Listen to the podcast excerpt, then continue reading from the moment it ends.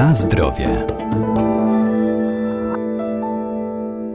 Dieta redukująca masę ciała nie musi być cierpieniem. Żeby schudnąć, trzeba jeść, ale by było to skuteczne, należy zmienić swoje dotychczasowe żywienie, nie burząc przy tym drastycznie dotychczasowego życia. Prawdziwą zmorą jest tak zwany efekt jojo, czyli zjawisko nagłego przyrostu masy ciała tuż po szybkim osiągnięciu zaplanowanej utraty zbędnych kilogramów. Jak sobie z tym radzić?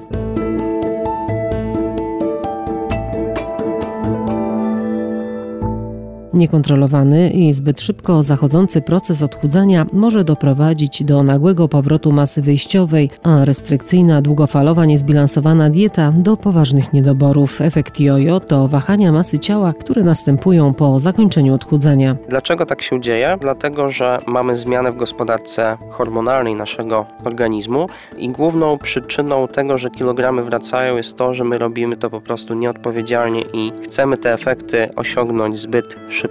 Dietetyk Maciej Pokarowski, Uniwersytet Medyczny w Lublinie. Racjonalna redukcja masy ciała to jest od 2 do 4 kg w przeciągu miesiąca. Początkowo ten efekt redukcji wagi będzie e, zachodził szybciej z tego względu, że nasz organizm będzie tracił sporo wody, sporo glikogenu i będzie to pozorna utrata masy ciała, tkanki tłuszczowej. Natomiast e, ta tkanka tłuszczowa, ta redukcja tłuszczu z reguły zachodzi już później zdecydowanie wolniej. To, na co warto zwrócić uwagę, to e, to, że zbyt duże tempo redukcji masy ciała. Znowu będzie strzałem kolano z tego względu, że organizm będzie starał się bronić przed dalszą redukcją, ponieważ zachodzi ona zbyt gwałtownie i organizm nie wie za bardzo co się dzieje, bo mamy kolejne restrykcje, tkwimy w tej diecie, jest niska dostępność energii, no i zaczyna włączać kaskadę hormonów, które chcą uratować organizm przed, w cudzysłowie też, katastrofą. To, na co warto zwrócić uwagę, to to, że zbyt długie przebywanie w takim deficycie energetycznym, kiedy jemy tych kalorii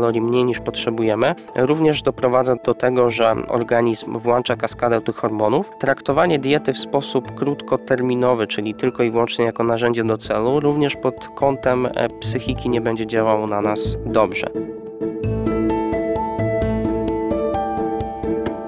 Na zdrowie.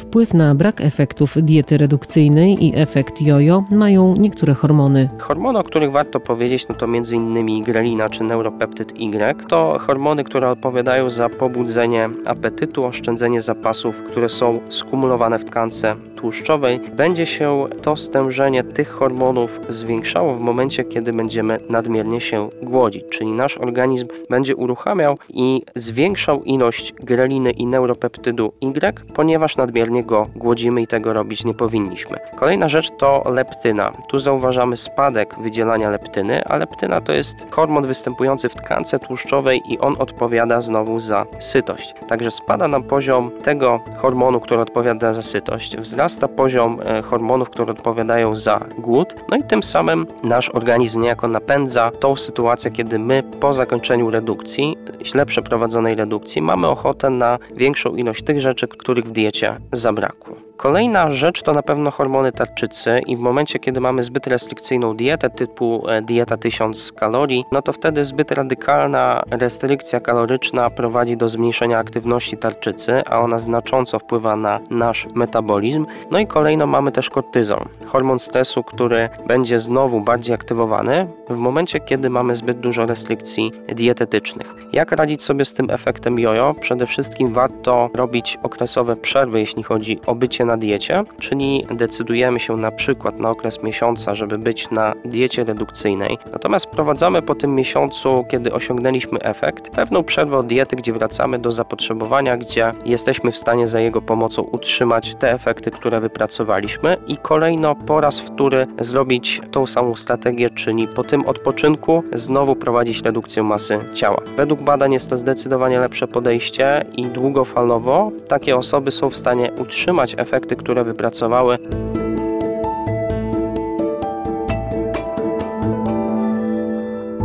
Pamiętajmy też, że skuteczna redukcja masy ciała i zdrowa dieta to nie tylko odpowiednie nawyki żywieniowe, ale również codzienny ruch i aktywność fizyczna. A jeżeli zdecydujemy się na wprowadzenie konkretnej diety i odchudzanie, to zawsze warto takie decyzje skonsultować z dietetykiem bądź lekarzem. Na zdrowie.